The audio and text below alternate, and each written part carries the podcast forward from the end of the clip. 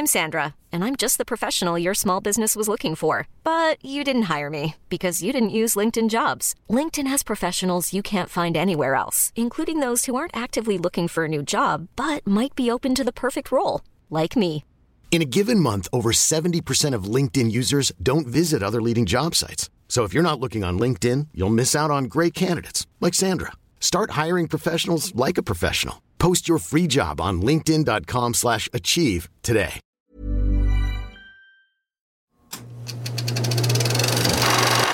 Good morning, everyone, and welcome back to Grindhouse.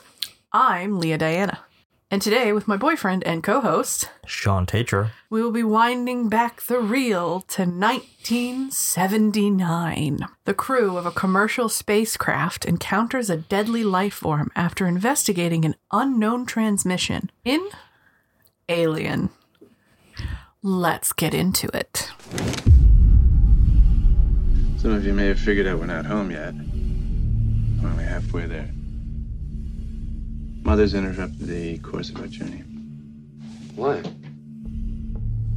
She's programmed to do that should certain conditions arise. They have. Like what? Seems she has intercepted a transmission of unknown origin. She got us up to check it out. What kind of a transmission? Acoustical beacon that uh, repeats at intervals of 12 seconds. SOS. I don't know. Human. Unknown.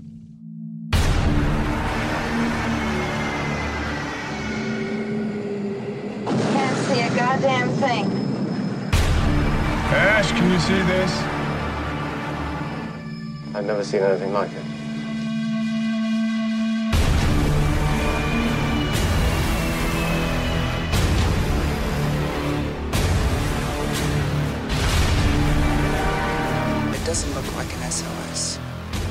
looks like a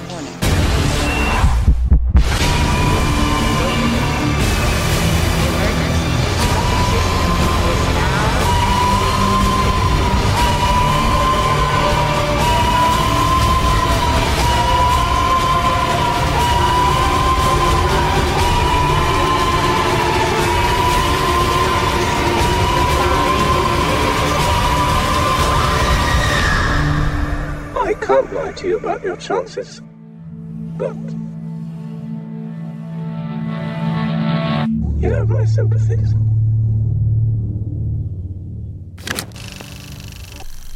Spread the word, you dirty cocksuckers.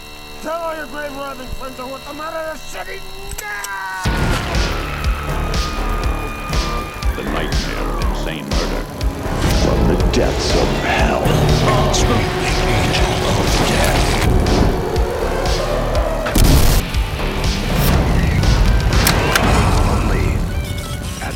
Grindhouse.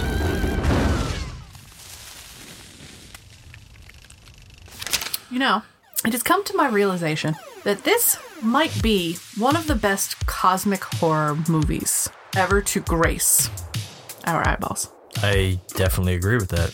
Now, why do you think that? I mean, personally, I think it's it's just it's such a simple concept and it kind of defines exactly why people are so f- afraid of space because we have no earthly way of knowing what exists out there beyond our planet, beyond our solar system. True. I mean, we've gone to the moon. We have the Mars rover. Depending on who you are, you might not believe that. And then we've sent plenty of probes and satellites out. We've gotten pictures of space out. Probes that we sent 30, 40 years ago, we're just getting photos back. And they're gorgeous and they're beautiful and they're terrifying. Yeah. You never will ever understand exactly what's out there in our lifetime. We won't. We'll never understand. And like I, I think I've mentioned it on here before, but like space is one of the the two things I fear the most in life. Heights and space. No, space and the ocean. Oh, dark water.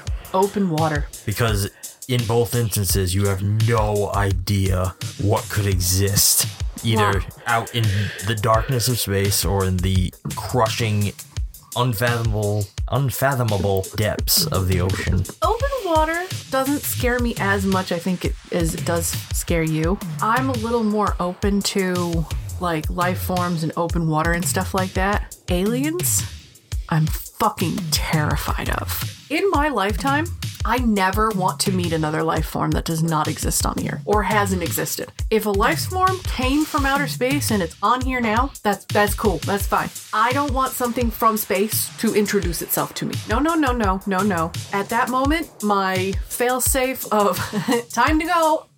That's it. I'm bye. I don't want to know. I don't.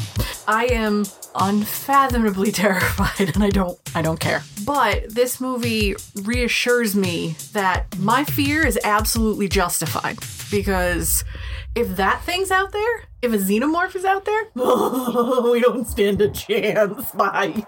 See y'all. Well, the very fat like idea, the very concept of a xenomorph is exactly why this is a cosmic horror Hmm. because it cosmic horror derives from Lovecraft's uh, works, his ideas. Yep. And that fear of the unknown and the just the very way an, a xenomorph operates, it sort of plays right into the concepts that Lovecraft was kind of toiling with Hmm. like just these ideas that like something could exist out there that we can't completely comprehend. And this thing uh, we're, we're gonna get into how ridiculous this thing actually is. Beyond fucking terrifying, go home, you little bastard.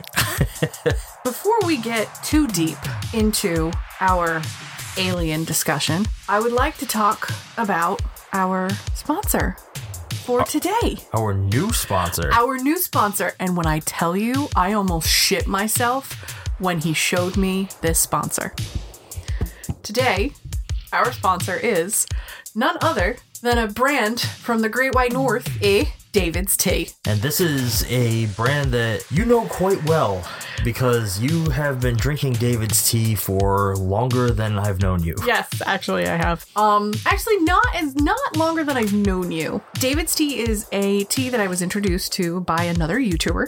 Her name is Christine. She's uh sim- simply nailogical. Uh she has a YouTube channel talking all about nails, painting your nails, which if people know me, it's not something you'd think about me, but I do enjoy painting my nails. And she drinks a lot of tea. And she had a lot of weird kind of flavors, these beautiful mugs, which I have a couple of their mugs. They're actually in storage. Unfortunately, I can't have them out because someone will destroy them. our cats Our our, cats, cats, our will cat destroy them Well, they're beautiful and she'll kill them. But I really ordered a couple of them and I started getting obsessed. Uh, the one of the teas that I have around constantly is pumpkin chai. Their chais are awesome teas. I do cold and I do hot steep. Um, I did pick up their Halloween like wheel Halloween kind of like like sampler batch, which had I think 15 to 20 teas, three of them each, and I'm still trying to drink them, and we are into the new year. uh, they have everything from black oolong, herbal, rooibos, chai, matcha. Um, on the website, you buy matcha, you buy all of the tools to make your own matcha, and literally you can do it from home. It is extremely simple. Steeping takes anywhere between three to five minutes. They have everything from no caffeine to high caffeine. And let me tell you, if you just want a pick me up, something nice, I would go with Forever Nuts. Sounds weird, but it, But it, it is it is delicious. so good. Half of the time, these teas have less than 5% sugar or no sugar, and they're so sweet. And these things come in so many flavors. Like you mentioned a couple. This chai, pumpkin, chocolate, vanilla, mint, berry, Earl Grey. Anything you can think of, they have it. Yep, and right now, currently, um, as of releasing this, they're probably going to be having all of their holiday teas up still. Um, I even looked up Halloween a little while ago. They still have all of their popular ones, like I think it's um, Witch Brew. They also have s'mores. All of their pumpkin ones are still up. Very popular. Um, a lot of the holiday ones will still be up, like candy cane. Uh, there's tr- uh, there's peppermint bark. There's a lot. It's it, and they are hand to Cthulhu. Uh, get it, hand to God. hand to Cthulhu. The best teas I've ever had. And honestly, guys, they have these things for any type of need you could have. Like they have they have ones with benefits for uh, cold, immunity boosting, sleep aid, relaxation, detox, energy boosts. It's kind of insane. I've had the cold remedy one. I was sick with the flu once. I ordered it. I had it in the house forever. It made you feel really good. Uh, kind of reminded me of a medicine ball from Starbucks, if people know that, without the lemonade that they steam with it. Another big popular one that I love is a basic black tea, which is called Buddha. I think it's Buddha Belly or Buddha. I can't 100% remember right now. trying to find it on the website, but uh, their black teas are incredible. They're smooth. They're never too sharp. Um, their herbal teas are amazing. I honestly feel like this company has so many options that you can choose anything that'll fit your wants or needs. Yeah. Yes. If you are an OB like me and you've been drinking tea forever, or if you're a newbie and you're like, hey, how do I do this? Definitely go to David's Tea. They have a huge selection of teas, huge selection of tea wares, cups for everything imaginable. I have several cups that I bought for them just for travel teas on the go. And if you're somebody who thinks this sounds good and they want to try this, th- David's C. even has a tea tasting club, mm-hmm. which gives you kind of basically samplers of each of a bunch of their types of teas each month. I've always wanted to be part of their Tea Steeper Club, and I think now that we have a sponsorship, I'm gonna do it this month. I'm gonna get more tea for the house. I have so much David's tea in this So house. much. So much. I have 150 satchels of pumpkin chai. We will absolutely never run out of tea. And the best thing about David's tea is you can look it up. Tea does not expire. It does lose its flavor over time, but as long as you make sure it's sealed and you keep it fresh, it really doesn't lose its flavor. So you can keep tea for a while. Like me. I'm talking years, guys. So, my suggestion follow the link that we have down in the description. Uh, get yourself one of these tea subscriptions, Yeah. or you can get 30% off your purchase if you buy two or more of their best selling tea packs. And I'm telling you, you will not be disappointed. I know a lot of people that go with Teavana or just generic teas from the supermarket. Trust me, the tea subscription will turn you on to a lot more flavors and just investigating yourself. You have a sweet tooth? It's there. You like bitter black tea? It's there. Seriously, guys, I'm a coffee drinker. I don't, I'm not huge into tea, but some of these that they have to offer are absolutely to die for. Yep. So remember, guys, please make sure to go to the link below in the show notes. Check out David's tea. I swear to you, you will not be disappointed. And now, back to the scalding hot tea that is our review of this movie. I have in my hands the 1984 VHS release. You can hear it. You hear that? That's that lovely cover. You hear that? Yes. That's the tape. So we actually have a few copies of Alien in our archive. yeah, we have quite a few. We have the one you're holding is the CBS Fox release. This is a good one to find. That's actually one of the earlier VHSs that I got in my collection. Mm. We also we have an, another Fox release as well as the 20th Century Blu-ray quadrilogy of all of the films. Yeah. Well, all except for the Prometheus movies. Honestly, those those to me, there's the Alien, there's the Alien trilogy, there is what we call the Abomination of Resurrection, and then there is the Prometheus. I wouldn't call Resurrection Abomination. I, I- kind of like it. Okay. For what it is. I love Alien Resurrection. I love Alien 4 Resurrection. I do. Not a lot of fans like that no, movie. a lot of people hate it. A it. lot of people hate that film, but that was my introduction to the Alien franchise. Was the fourth one. I've gone backwards with every fucking movie. I don't know what's wrong with me. I've definitely like I I started like four, and then I saw the third one, and I saw the second one, and then I saw the first one. But this one still light years better than any of them, in my opinion. I'm taking your job today. So today we watched 1979 You motherfucker. This film is directed by Ridley Scott, based from a screenplay by Dan O'Bannon. Uh, it stars Tom Skerritt, Sigourney Weaver, Veronica Cartwright, Harry Dean Stanton, John Hurt, Ian Holm, and Yaphet Kotto. This was originally released May 25th, 1979. It was made on a budget of $11 million. And can you imagine that it brought in a box office of 184.7 million? Yes, I can. Fucking Christ, was this, a success? This catapulted Sigourney Weaver. This was her first. And I didn't realize, like I said to you at some point in the film, she was 30 years old when she made this. She was 30 years old when she started her career. Yep, that's absolutely true. Like, holy shit. And let me tell you, I have been a huge fan of Sigourney Weaver for a very long time. I have. She's an incredible actress. Absolutely fucking phenomenal. But watching her do this film when it's known that this was written as an all male cast, but it could be, you know, m- the cast could be moved around. And this was written for Tom Skerritt to play Ripley. And they were like, no, we're putting somebody different. And then they put Sigourney in there. Yeah, I, I believe I heard Dan O'Bannon talk about when they were writing this movie and like tr- then trying to sell it and Mm. everything. I believe he talks about it like when they pitched this to the studios, they kind of did it with the caveat of, oh, any one of these characters could technically be female. They're Mm. not written that way, but they could be Yeah.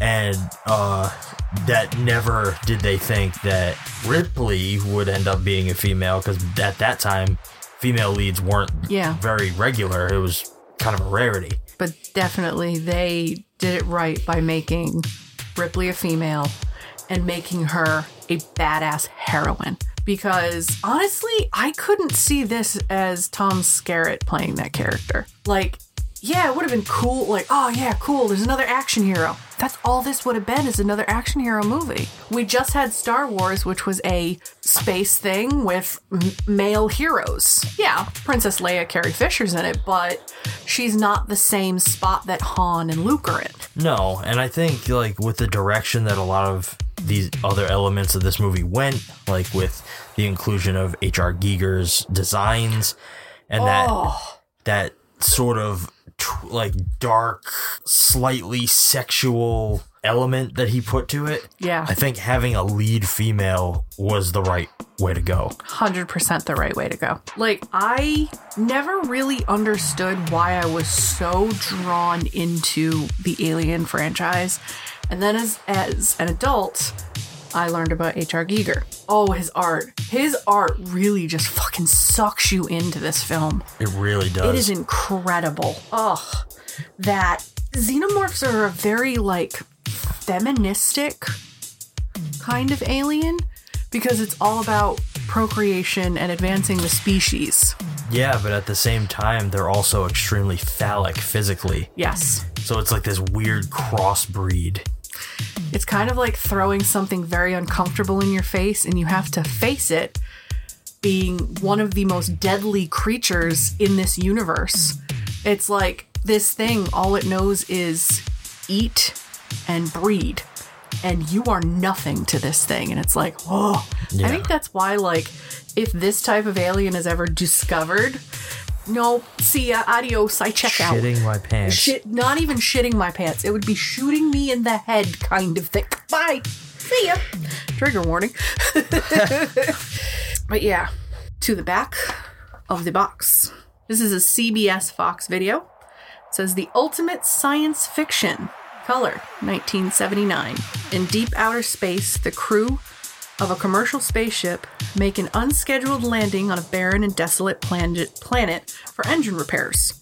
They encounter a pulsating organism which attaches itself to one of the crew members and reproduces with its his body and reproduces within his body to become the deadly alien. As each of the crew members is slain by the creature one by one, the final confrontation between the last surviving crew member and the alien culminates in an explosive conclusion. 116 minutes. Wow, these were real basic on the back, man. The FBI warning's like down here, not Yeah. like plastered in the front of the movie anymore. And this has a rated R. And you know what? Being a rated R movie, there's only one scene of gore. Uh, one major scene. One yeah. major scene. Like you you know it's intended that everybody else is like.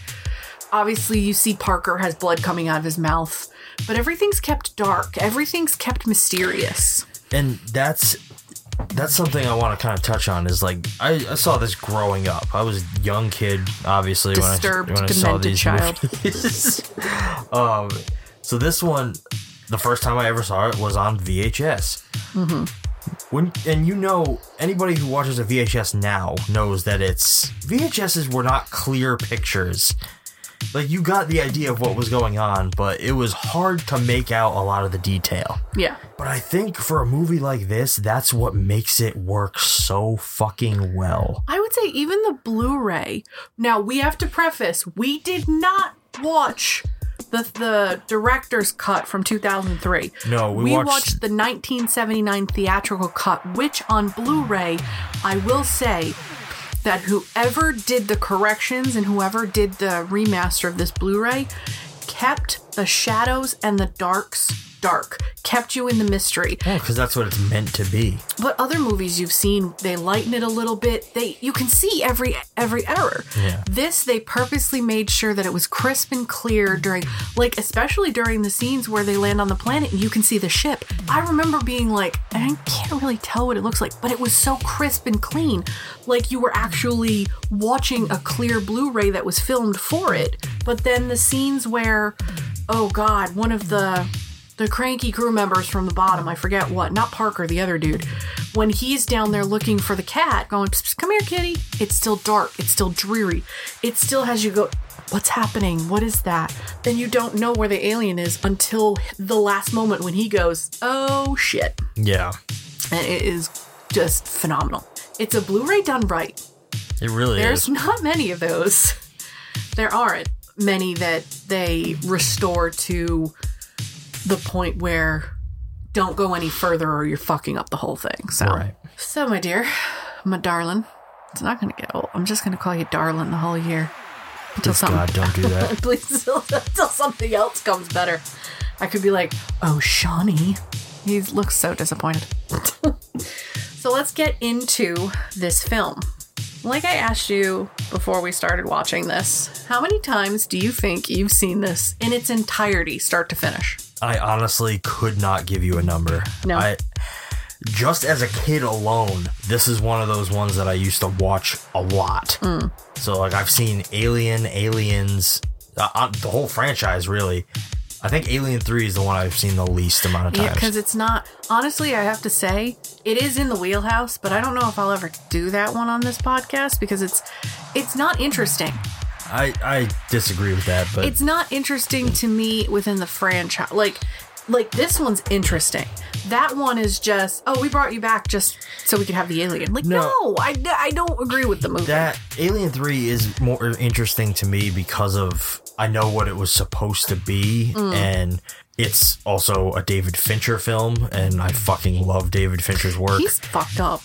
No, I'm thinking of David You're Lynch. thinking of David I'm Lynch. thinking of David Lynch. no, David Fincher is like What other movies did he do? Seven, Gone Girl, I haven't seen Gone Girl. I own Gone Girl. I haven't seen Gone Girl yet. Zodiac, I have seen too many times trying to fall asleep when you first moved into this goddamn apartment.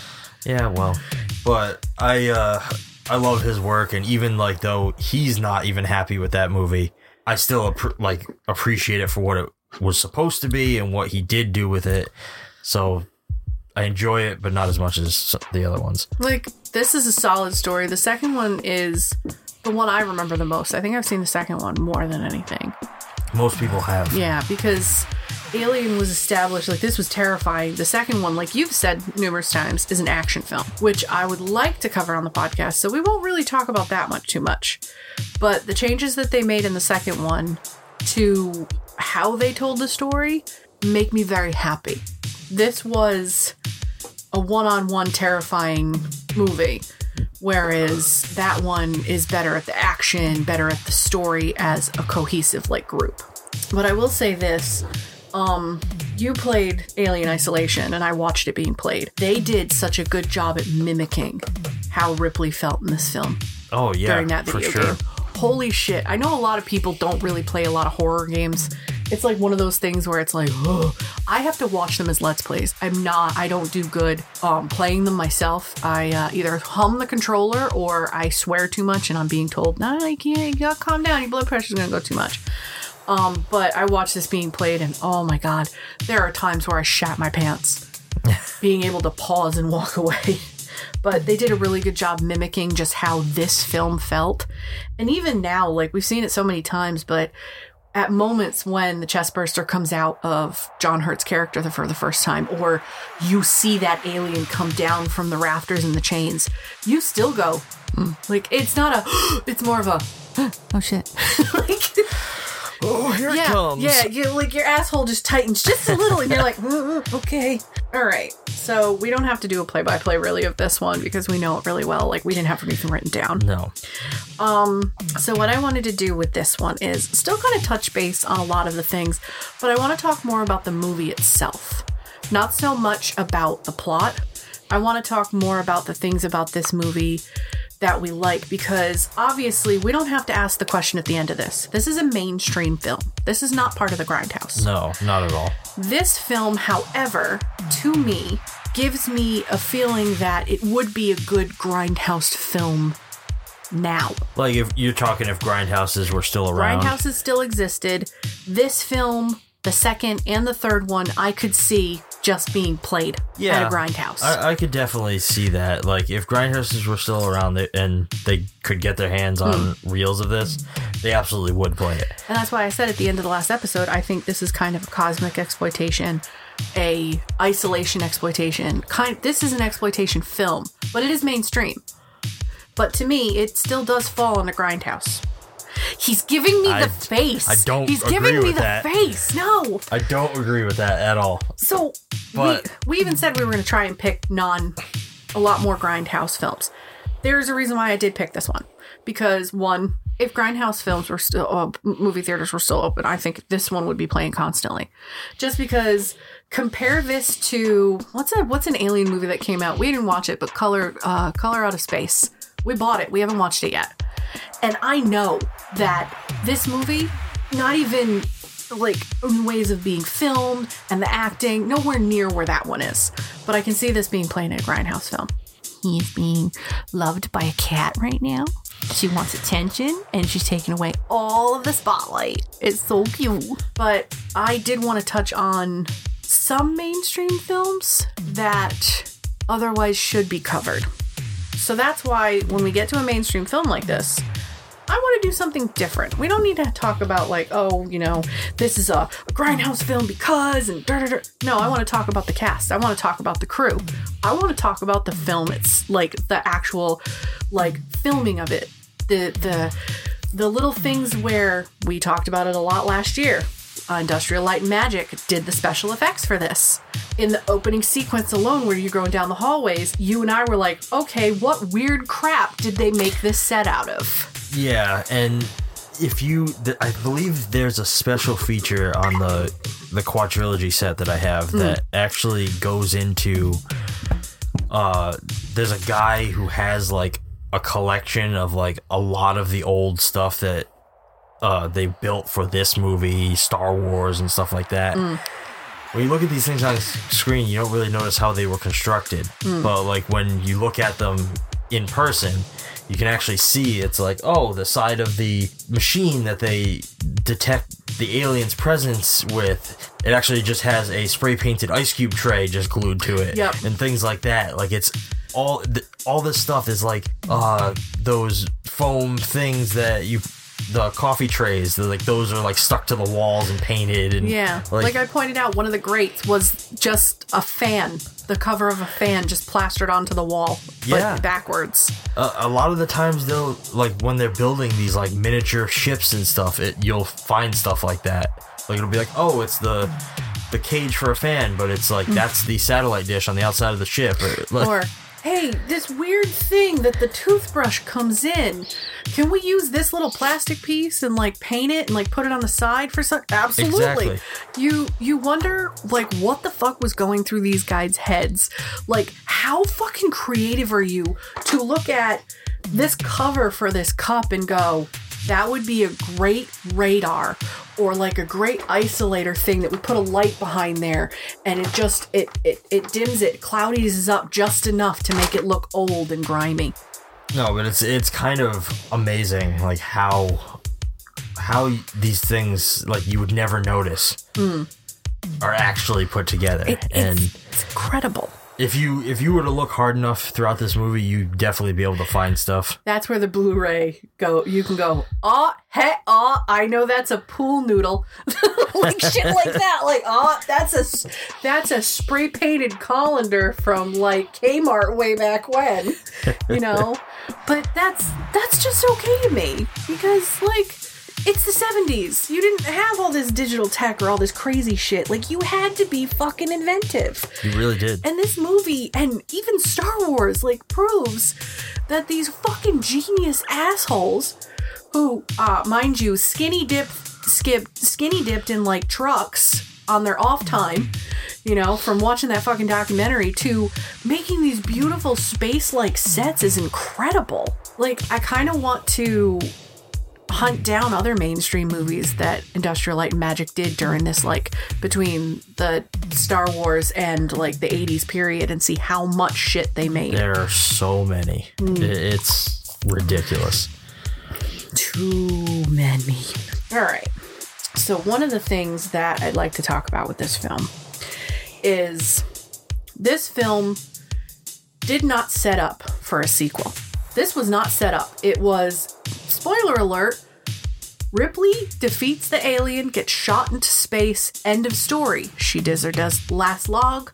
She puts herself into a deep sleep to be found. End of story.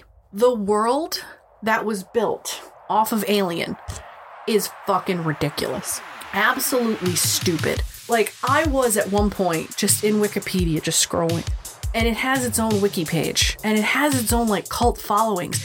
It has short films, comics. I didn't realize how big Alien was till It's a little while. And then when you factor in the fact that it now ties into Predator as well. Yeah, like they're in the same. Are they they officially the same universe? Yes, because of the so it started with comic series from hmm. Dark Horse. Yeah.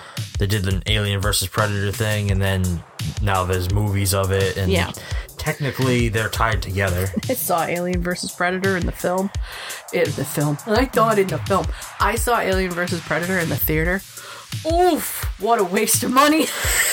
what, what a fucking waste of I- cash, I but a think- good afternoon. I think the first one's okay, but then the the fucking second one is just really bad. There's a second one. There's a The second one. first one didn't do well.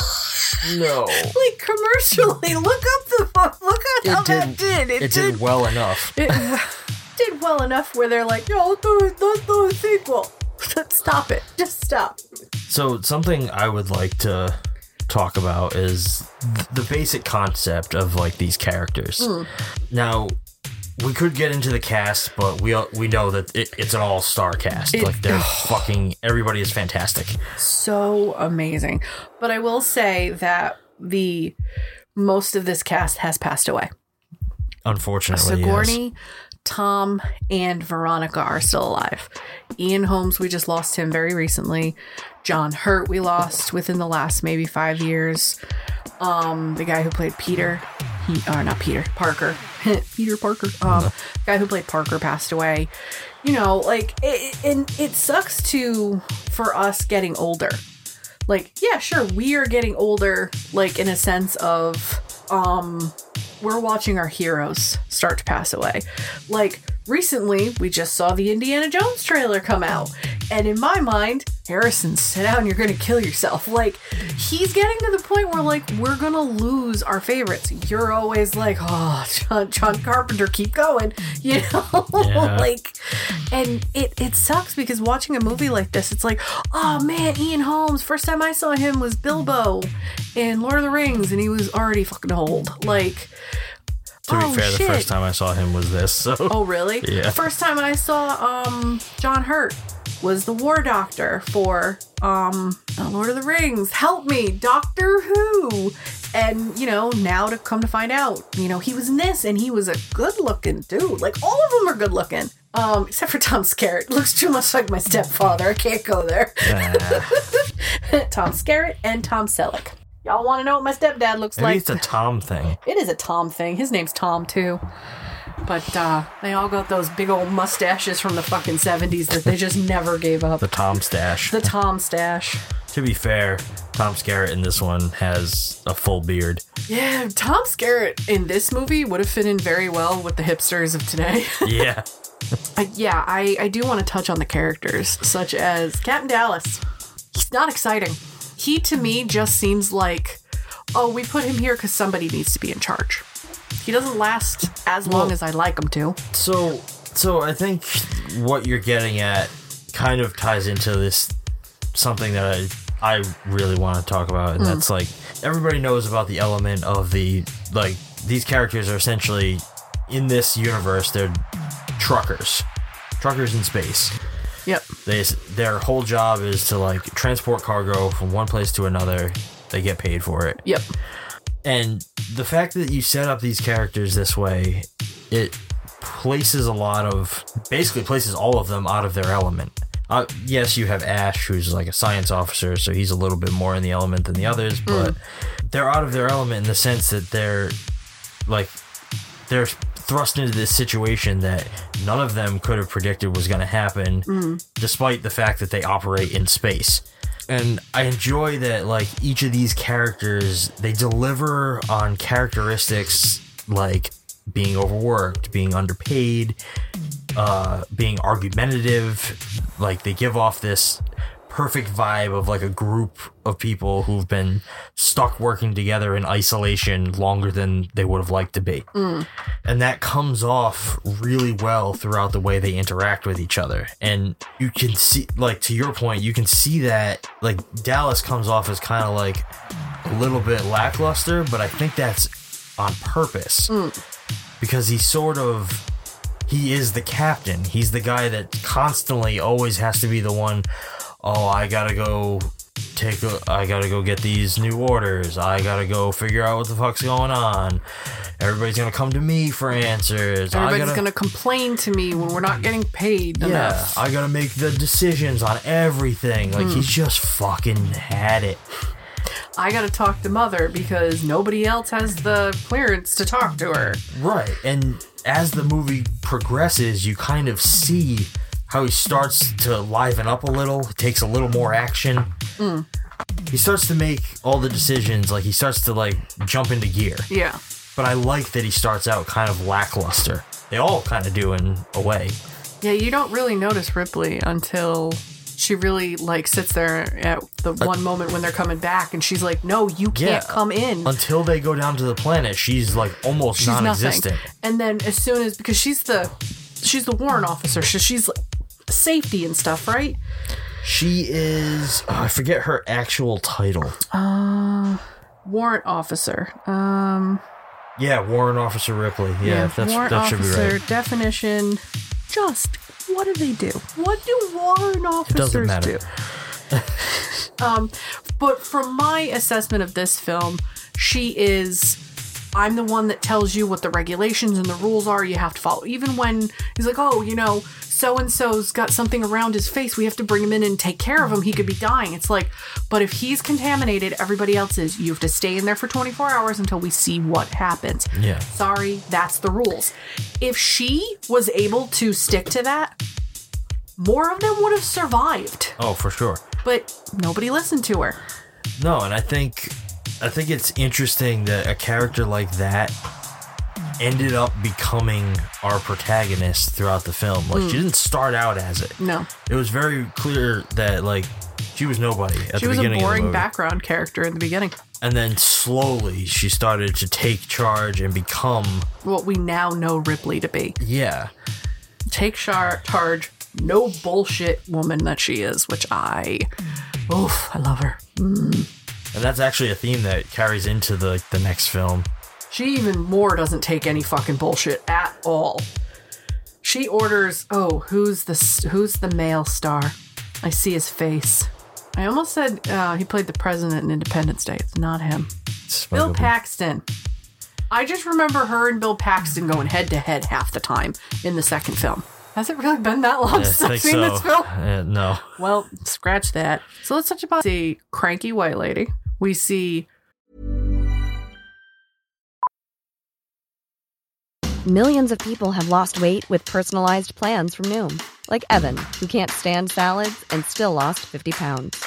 Salads, generally, for most people, are the easy button, right?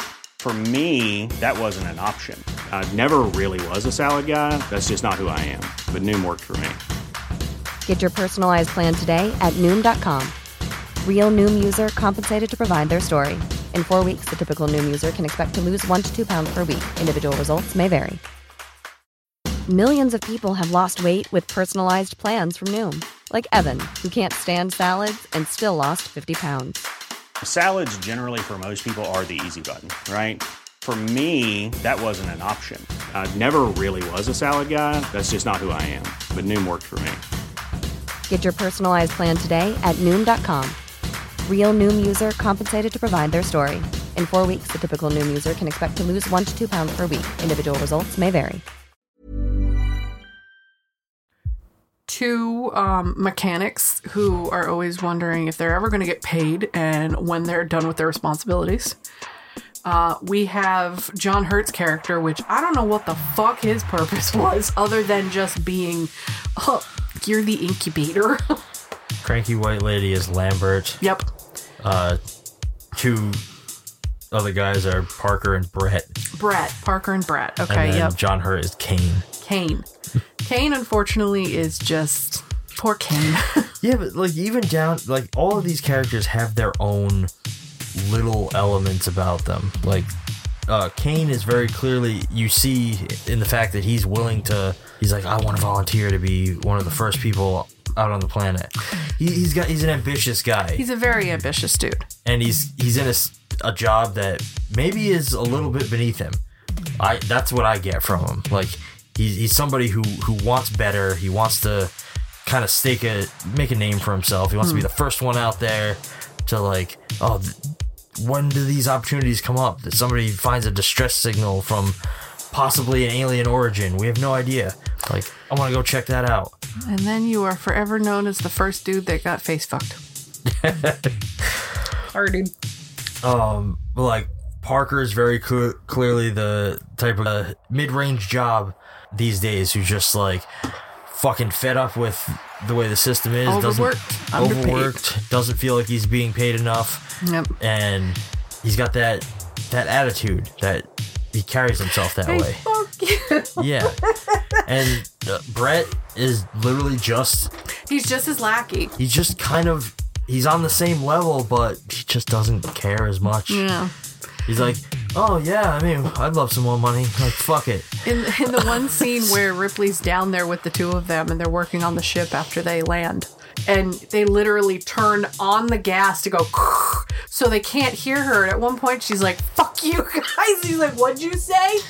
I'll, if you need me, I'll be upstairs. Okay, bye. And then he turns it off and he's like, bitch. Like, it's, it's moments like that where you're like, oh my God. If they weren't thrust into this situation, like, oh, those two would just move on to a new job and you'd never see them again after this, uh, this trip. And you know, it's kind of funny. Like, so throughout the movie, you get there's a lot of bickering with uh Parker's character and like Ripley and Dallas, and like he's he's always kind of confrontational. Apparently, like the actor Yaphet Kotto, he actually said at one point that Ridley Scott told him specifically, like sometime off camera, to annoy the shit out of Sigourney Weaver because he wanted to get that genuine tension between the characters. Mm. So like throughout the filming process of this, they just he just made it so she would fucking hate him. At the end of that, do you go up and like, dude, I'm sorry, he made me do it. Like, do you do you tell them or do you just like keep that? I don't know. Like I think eventually you probably tell them, Hmm. but uh I know that there was there's a story that the uh, woman who plays Lambert tells in one of the documentaries I watched about this, who they, they were shooting one scene. I think it's the scene where like after Dallas dies and they're all sitting around trying to figure out what. and it, it's not in the film, but the, there was a moment where he just like went off and just kind of laid into her, like, like who the fuck do you think you are? Like, I'm fucking 6'2, black as can be. Like, what are you gonna do? And apparently Sigourney just like put him in his fucking place. Oh. And he was just like, okay. Because he got her to the point that he wanted to get her to. Good. Now keep that energy. Let's keep And- going. These are the types of things that like people used to do when making movies, So which they did the Kubrick thing. Yeah, like you, the whole idea is to get your actor to give you what you want them to give you. So you have to kind of manipulate the situation in your favor. My actors are like fucked up by the time they get to like 60. I mean, when you do it to the degree that Kubrick did it, it it's becomes criminal. yeah, y'all see that fucking woman now? Mm. But if it's something small, like if it's like you take one actor aside and you're just like, all right, like this is the reaction I'm trying to get out of this person. Can you help me? Yeah, just need that? you to annoy the shit out of them just for a little bit. And then, bit. like once you have it, you ex- you kind of take the other actor aside and be like, "Look, this is what I I- did. I had you to punch that. me if you want. It's Yeah. all right. I had to get that." But most of the time, the actors are going to understand because they want to give you what you're looking for. Something else that we should probably talk about with this movie is the score. Holy shit. Didn't I ask if we owned the score? And you were like, no. I wish I had like the vinyl pressing of this score. Mm. You can get it, it's out there. I believe it's a little bit expensive. But the score for this film, at least for me, like I've always found it hauntingly beautiful and ominously atmospheric. Mm. Like they do a really incredible job just drawing you in to each and every moment. The score is one thing that sits with you for this film because it does what I think should be done. And at moments, like Texas Chainsaw Massacre, at moments, there is no music. There's no real score behind it at some moments. Like the moment where John Hurt's character is falls down and is near the egg. There is a little bit of score, but it's very, very muted. And then it escalates, which I think is kind of cool. It's escalated, then mutes, then es- like it gives you that tension that you're always hoping for. I don't know about you, but sometimes that no music in a score, that dull, like kind of lull in, a, in, a, in an instant, can give me more anxiety than that fucking elevated ah, fucking music can ever. Oh, absolutely.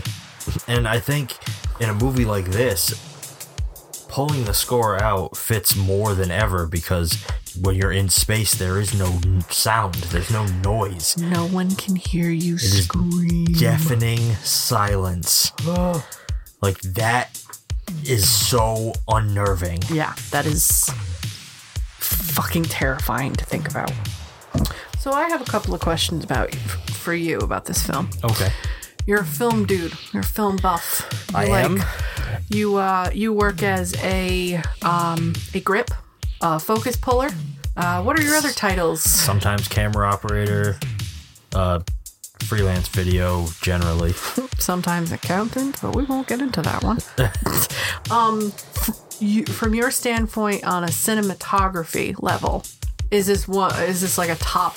It's really going to depend on what you're talking about. Okay. Really, because by the basic standards, yes, this is a very good looking film. Mm.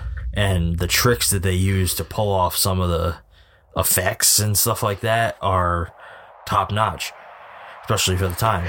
However, cinema, if you're talking strictly the camera operation, no, this is pretty basic. I Okay. mean, there's not a whole lot of ingenuity in the way the camera moves or is positioned. Like it's all flat for the most part, uh, barring some like good framing choices, like when they're in the the central mother room. Mm. Like they always like frame it so like the character is lower in the frame and there's a lot of headroom so they can show off how the room looks All the bells and whistles. but yeah, I, I guess that's really going to depend on your your meaning behind the question. I I only asked that because we have filming wise, that movie was beautiful. Story wise, but filming wise, if we're talking the way they um, angled a lot of the shots, the colors that they pulled, everything, it is a beautiful movie. This movie, I feel, lacks a little bit of that.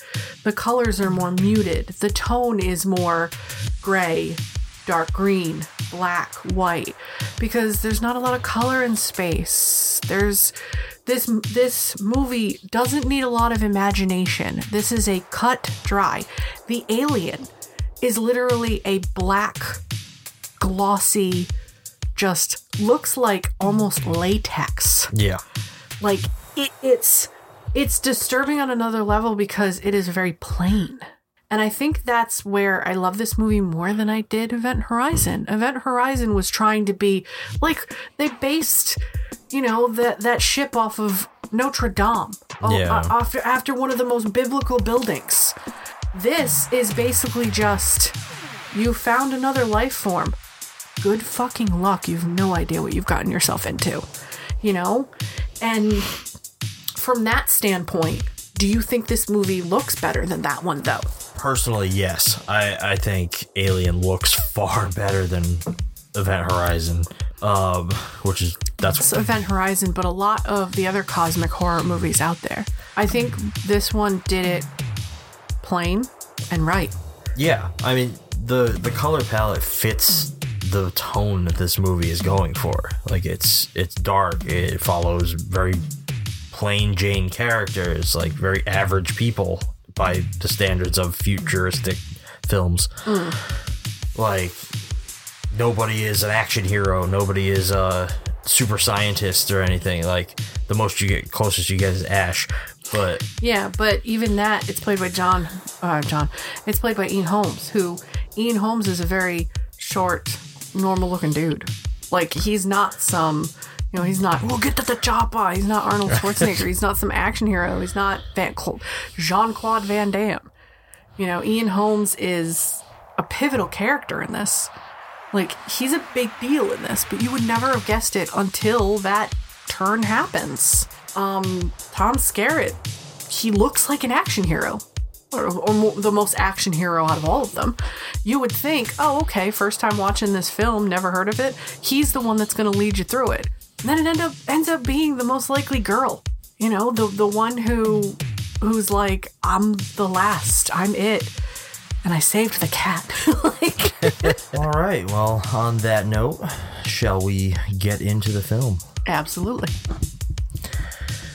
So this one opens up in with well with its classic very slow opening cre- uh, title reveal. Hmm. So you got the opening credits that play over just like this static shot of s- space, and I think there's like it's like a planet.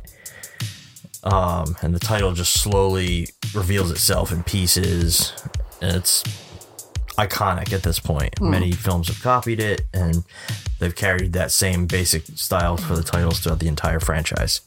We then are basically introduced to our our location, our ship, the Nostromo, which is this big. Well, it's a cargo vessel that's towing a big like. I'm not sure if it's like a mining vessel. I don't remember what exactly what they say it is. It, it, it was like they they were returning with a mining um they're they're towing like a, mi- a mining base or like something Yeah. something that was built for them to bring back to earth Right. Now, the ship begins to receive some kind of transmission. It, uh, all the devices inside start to activate, and this triggers the awakening of our seven crew members, uh, who are all in stasis for the journey. We've got Captain Dallas, Executive Officer Kane, Warrant Officer Ripley, Navigator Lambert, Science Officer Ash, and engineers Parker and Brett. Now, quickly after they all awaken from stasis, Dallas uh, goes in to s- basically speak with the ship's computer called Mother. Hmm. And he's told that they were awoken early in their journey back.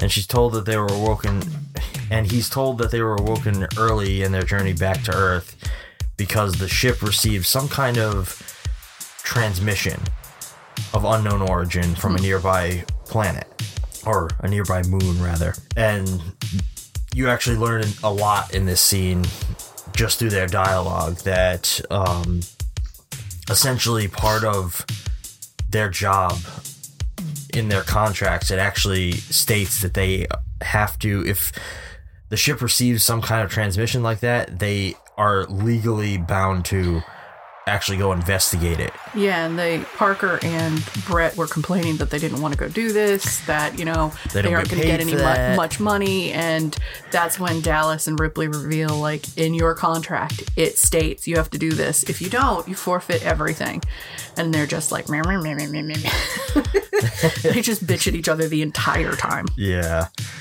So essentially, the crew they're forced to go check out this transmission. They have no idea what it's from. It could be uh, distress beacon from another ship, or possibly of alien origin. They have no idea. it was really it's really interesting when because we watched the movie and we really didn't do a play by play but i'm reading here as three of them dallas kane and lambert go investigate the terrain and the signal um, they lose contact with the nostromo uh, nostromo ripley deciphers part of the dis- transmission determining it is a warning for people to stay away but cannot relay the information because they've lost contact with them Which is kind of funny because, like, I've seen this movie so many and it times. doesn't seem like that but No. but if you remember her face goes from kind of like reading the information with ash to concerned because she's like huh which kind of understandably triggers her no you're not coming in you need to stay out there for 24 hours Yeah. And like this I've seen this movie so many times and like that type of stuff those moments never really translate that well. No. Like I never re- think, "Oh, she's learning that it's a it's a warning." it's not a signal hey come get me it's no don't come here Cuz they don't like they don't push it into your face in No. this movie. It's like pick it up if you it's pick it very up. very very subtle which i think that's what um ridley scott wanted Yeah. a how would people really act if they were to contact an extraterrestrial Yeah, once they go down to the planet, uh, they discover that this signal's coming from this large derelict alien ship that's just crash landed on the surface. Um, as you said, they lose contact with the Nostromo, so they they have no way of getting Ripley's transmissions to warn them. So they go into this ship and they discover this huge chamber that has what many like the skeletal remains of an alien creature. Yeah this thing has been dubbed by many fans as the space jockey. The space jockey. Get on the space jockey was he like the the um international radio player? I don't know why they called it the space jockey. I'm, I'm thinking just because it was like a entity riding or in control of the ship. I, I i don't really understand i never understood the name the But- pilot or the space jockey, an engineer who piloted the spacecraft that crashed onto LV 426. And that's the thing. We now know that it's an engineer. Like because of the Prometheus Yeah, I was timeline. gonna say it looks just like those creatures. well, that's what it is. Yeah. Although prior to that, prior to Prometheus and all of that coming out, we didn't know what these were. It was just another alien form, right? No, yeah, you have no idea what this was supposed to be. That was kind of the beauty of this moment in the movie is like there were so many questions that n- would never be answered. Unfortunately, and I think this is unfortunate, but like Ridley decided to make these Prometheus movies or Prometheus and Alien Covenant and whatever is going to follow that. So we're starting to get answers to some of these questions and personally I didn't want them. like I was the type of person who was like I like that mystery. I like never knowing what that's going to be. But, you know, here we are all these years later and we're getting a whole new franchise that's keeps getting stalled. Mm. But I like getting more Alien films, but I didn't really want prequels. So like, if anything, I wanted just more sequels. Yeah, I mean, we they there is talks of that Prometheus series being finished out, but like everybody knows, it did not do well. It did. It did not badly. It just did poorly Yeah. because everybody wanted more of the Xenomorph story. Nobody wanted where they came from. No, and the direction he took it was in such a uh like creationist type of way. Yeah. And it um I think a lot of people are bummed that it feels almost like he's it feels almost like he's blending this universe with his Blade Runner universe in a lot of ways because he's exploring the android perspective more which is an interesting take. I- hmm. i'll give him that. I i do think it's not something you would expect him to do where it's like i'm going to explore their viewpoint like as a synthetic form of life. I don't know. Like i think it's very interesting. I almost wish he had saved that for blade runner movies instead of the alien franchise. Hmm. But because they're so kind of intertwined in a lot of ways, like both of them explore that in some form.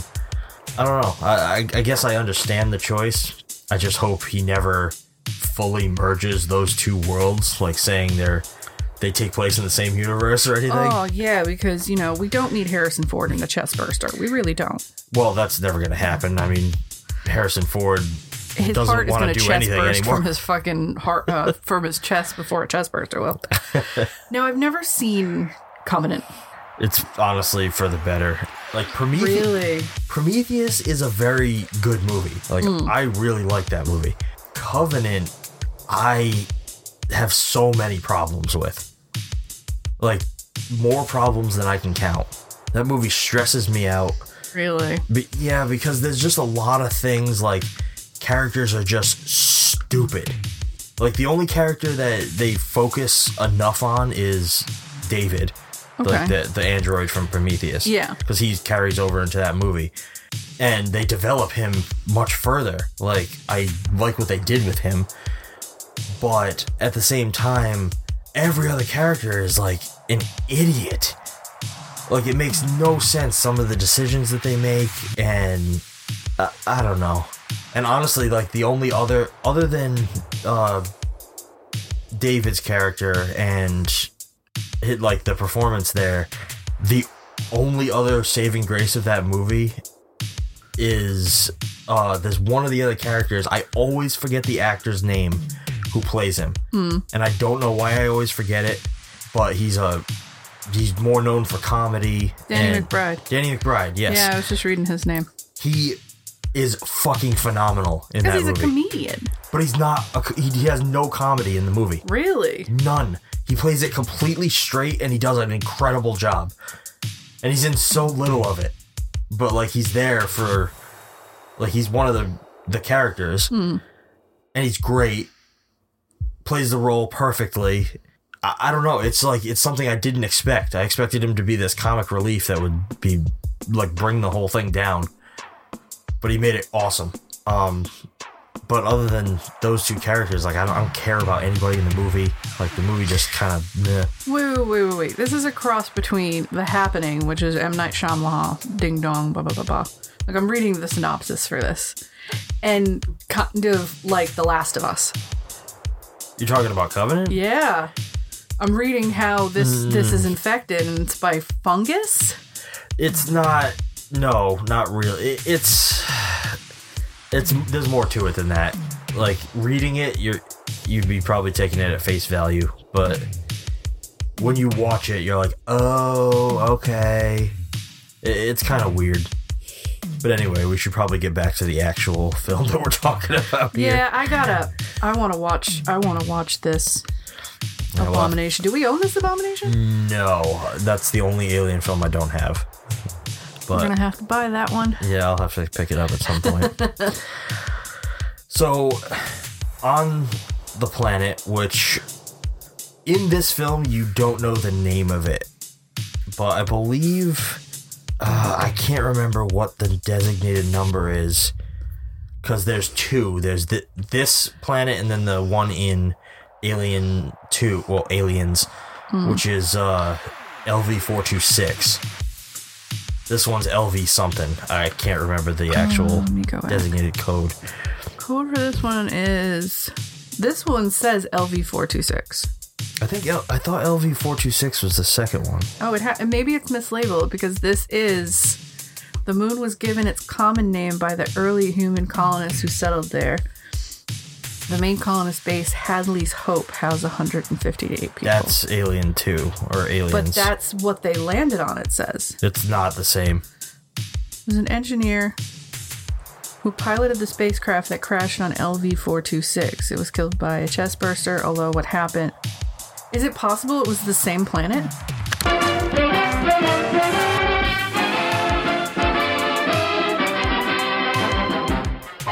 Yum, yum. It's time for a tasty and refreshing snack. So we paused for a little research. Took us what, five, ten minutes to discover that Weyland-Yutani is a bunch of absolute chronic assholes. They knew that this alien ship crash landed on LV 426. And when, spoiler alert, when Ripley goes into stasis, she's in stasis for 57 years before she comes out for the events of Aliens, Aliens, which they've now colonized LV 426, knowing what happened to the crew of the Nostromo, Nostromo on that planet. Yeah. This absolutely just makes my mind go, So, Weyland-Yutani, yeah, has always been a bastard of a fucking company. they're an American corporation. That's what they remind me of. I don't entirely under like they have this weird fantasy of like somehow weaponizing xenomorphs. I don't really get it, but they keep trying. They keep failing. All I know is in the third movie, Brad Dourif is trying is a scientist or the resurrection. Yeah. Brad Dourif is a scientist who's like, "We're gonna make millions. We're gonna have weapons." And I just remember Brad Dourif's face when he gets killed, and I'm like, "Yeah, you thought wrong, motherfucker." oh God. Anyway, Okay. so yes, uh, once the crew uh, or the three members of the landing party go into the ship, they discover the space jockey. They see that something at some point burst out of it mm. or out of its corpse, and then Kane ends up discovering this. It's like a storage area that looks to contain egg-like objects. And he makes a comment that says there's a mist or a force field that makes an alarm every time I break it. And then he slips and falls into the egg area. Yeah. Which I believe because the xenomorphs are a hive mind alerts what I believe would be the entire clutch. And to think, okay, it's time, time to start waking up. And that's what triggers that egg to kind of It's- start to Yeah, hatch. it's possible. When he touches one of these eggs, it like opens up and this thing comes out and latches onto him. It actually breaks through the glass of his helmet and attaches itself to his face. Now, Dallas and Lambert realize he's in distress. They get to him, carry him out unconscious, and bring him back to the Nostromo. Hmm. Now, at this point, they're off the ship, so that actually puts Ripley as the head officer on the ship.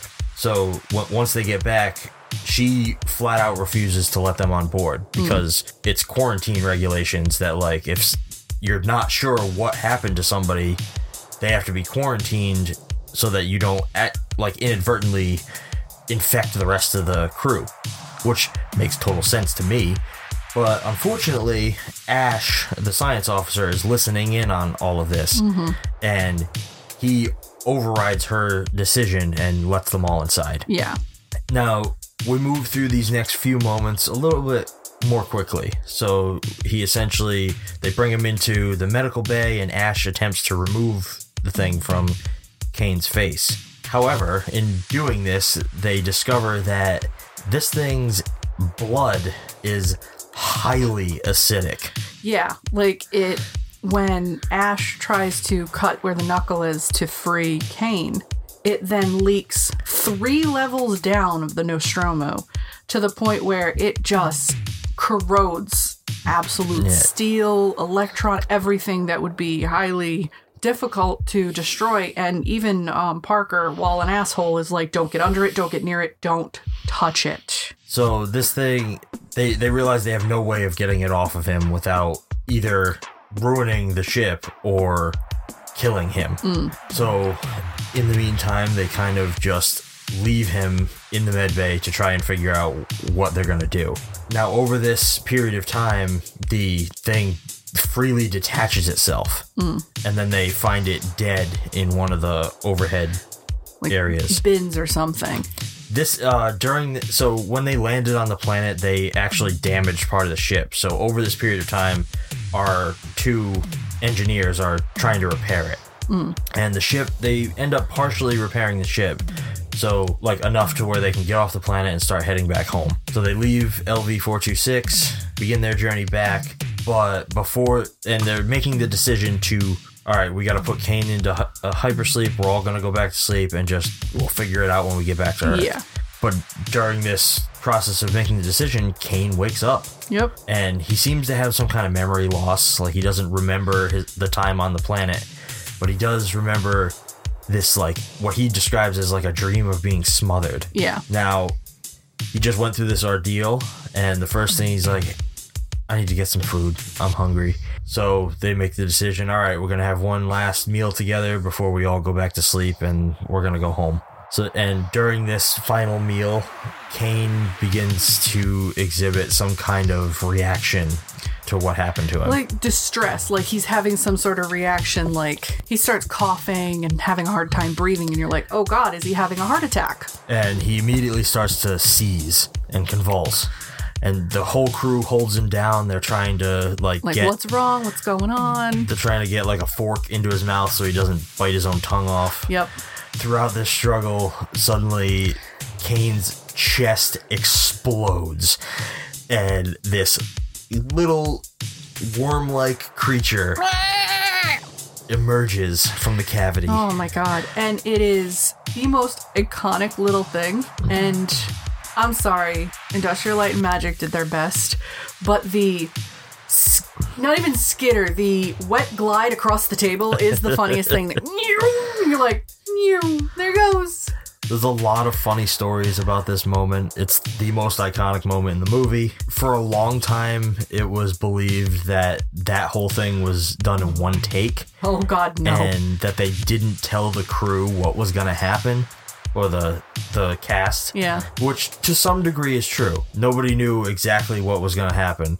What actually happened was they the the initial burst, they didn't tell them about that. Like it just happened so their in the middle of the take. reactions are genuine. They're like when the girls start scream, like do that shriek scream. That's real. That's real.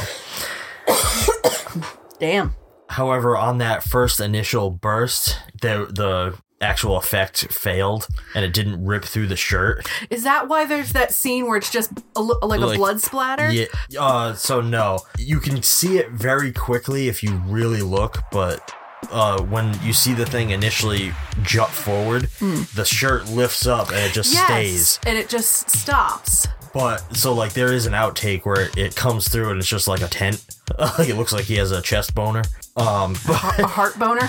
Yeah, a heart boner. Um, so they ended up doing another take and- where the thing actually came through and ripped through the shirt. That this fucking moment is the most fucking memorable thing. Like the first time you ever see this, especially then in like when did this come out? Seventy nine. Yeah. And like in the eighties when you watch this, it was awesome. It was like the coolest thing anybody had ever done. However, watching it now, it doesn't hold up as well. The effect is very clear how they did a lot of it, hmm. but it's still fun. I like it. So this thing runs off and disappears into the ship, which ensue like begins their hunt for it. Mm-hmm. Ash ends up developing a a device that can kind of track motion. So they start to scour the ship. They're looking for it. In this same time period, they actually eject Kane's body out the airlock. Mm. Give him a, a like classic space burial, which I've always found interesting. Phew, body just flying. Well, they they do that in a lot of movies. They do it in this. They do it in Starship Troopers. They do it in uh, I think in I want to say Star Trek did something similar at Yeah. one point. But like that idea of like just we're gonna jettison your body into the vacuum of space and just let it Good luck. fly into fucking the abyss. Yeah. It's just a weird idea. It's a weird way of saying we don't really have the resources to keep you on board, so uh, see ya. Yeah, it's like so he's just gonna his corpse is just gonna float in space and like maybe at some point another ship will come along and just run into it. Like, It's just weird. Or I guess I suppose maybe the idea is that oh if you send him into space maybe at some point it'll get caught in the atmosphere of a planet and it'll burn up on on entry. Like that kind of makes sense, I guess. Which I have a weird question for you. You know how, like, in the world, us, sometimes they're like, oh, we're having a meteor shower, or, you know, space debris is falling. Could that be. Could that be the remnants of a body that, that an alien race jettisoned out of their spacecraft? maybe. Do we have bits of alien like maybe that's what actually like a meteor is? It's just bits of alien just it's just burned up in the It's his atmosphere. fucking kidney stones. Oh god! Oh god! It's a big ass kidney stone, right? So they start to scour the ship. Uh, they're looking for this little creature. Uh, they're walking around with like nets and electric prods and shit, like just because they don't really know what to expect or how to how to catch it. Hmm. They break into two groups when they do this, and the group that we basically follow is Ripley and our two engineers, uh, Brett and and the group that we follow is uh, Ripley and our two engineers, Brett and Parker, and they start to detect movement in one of the lockers. So they they open it up, and surprise, surprise, it's the ship's cat, who is I guess he's on board as a rodent deterrent. Yeah, I had mentioned that earlier. He uh they bring them on board as a rat killer because obviously you can't get rid of, you know, human world problems where you have bugs and and mice and shit. So makes is a huge ship, so you have to have something to keep the vermin in check. Thus, Jonesy. It makes sense. Hmm. So they the cat jumps out of the locker and Brett actually lets it go. And they're like, "Oh god, no. Why why why'd you let it go?" He's like, "It's it's the cat." Like, "What are you worried about?" Like, "Well, we have to catch it because It's gonna it'll- set off the motion. it's gonna thing. keep setting off the motion sensor when we're trying to find this thing. Hmm. So they're like, Brett, go get the cat. We'll keep going. So Brett breaks away from the group. He is trying to get Jonesy, and unfortunately, he is the first to meet the now fully grown alien. How did this thing grow up that fucking fast? They grow very quickly. Damn. from birth the xenomorphs like they they get implanted it, it takes only a few hours for it to incubate really um, and then once it comes out of its host it it grows very rapidly it's like a, a snake essentially it sen- sheds its skin and so just xenomorphs keeps are basically a parasite. in a lot of ways yeah Ooh. Ugh. So, unfortunately, the xenomorph descends from the ceiling and takes Brett away, and his body is never found.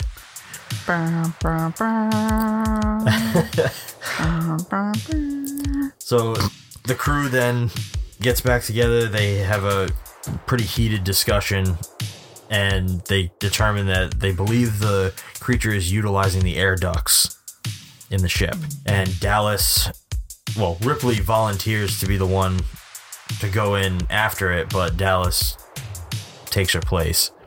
The idea is that he's going to go into the air vents, they're going to seal up the access points one by one until he basically forces it into the airlock and they can just blow it into space. Hmm. But that doesn't work out so well for Dallas because he gets ambushed in the air ducts and we never see him again. Which, honestly, I thought Dallas survives a little longer. Or is that the director's cut? I mean, it still happens the same way Mm. in the director's cut. There just may be a little more meat beforehand. Because I thought Dallas lasts a little longer than that. I thought he was one of the last ones along with Lambert Parker. Oh Parker. no, no, he dies uh, uh, at the same midpoint. Bah, bah, bah. So unfortunately, this kind of leads like Lambert and basically everybody else to realize that the alien intends to kill the entire crew one by one, which kind of implores everybody to just all right, we're gonna abandon abandon ship. We're gonna get it, get on the shuttle, and we're gonna take our fucking chances. We're gonna get the hell out of here. Even though Ripley states earlier on that the shuttle is too small for the remaining four members. Yeah. Dallas being dead now, Ripley is in command. She is she's the head honcho. And her and Parker fight. Yes, and th- that's always been a fun thing for me because I know like the stuff behind the scenes Mm. with this. So there was a lot of there's a lot of tension there throughout shooting and we talked about it earlier, but like really Scott actually like pushed uh Parker to you know get on her nerves because he wanted that genuine Mm. like irritation. So after making this decision, uh, Ripley goes to access Mother because she wants to know exactly what this thing is. Like Mhm. she wants the answers. Yes. And in doing so, she discovers that Science Officer Ash secretly has orders to return the alien to Earth. And that in the system, the crew is listed as expendable. Yeah, uh, which, holy crap. And sh- Ash kind of interrupts her um, finding all this out, Mm. and she understandably loses it. She's Yeah. very, very upset. And in this in this sequence, we we get our big reveal because Ash attacks her and he tries to kill her. Now, I want to pause for a moment before I get to the actual reveal because, which everybody listening to this probably already knows. Yeah. But I always thought this was an interesting little moment because, so what he does is he, he kind of like, he knocks her unconscious slightly and then he like, he brings her over to this, it looks like one of the crew's like quarters area Hmm. and he he goes to choke her to death by he rolls up a nudie mag and shove it down her throat. So it's like this very phallic, like somewhat sexual moment. Like it's it's very weird. Which I've always found. Which I've always found very strange. Which I'm like, you're an android. You could have just choked her. You could have just put your hands around her neck and choked her, and it would have been more effective than let me grab the nudie mag and shove it down your throat like cock. No, it doesn't work like that. You can still breathe through the magazine a little. Paper isn't like completely. Like, what? You're an android. You're supposed to be smarter than this, aren't you? I don't know. I, I think it's just just Desperation? little- it's it's a weird little moment. Like I always thought it was kind of funny. But yes, that that's the reveal. If you didn't get it, uh, Ash is an android, which we did not know up until this point. No. So, uh, luckily, he gets interrupted by uh, Parker and Lambert, who they stop him, and he starts to malfunction, and he starts spraying like milk blood everywhere. Is this another like Giger kind of?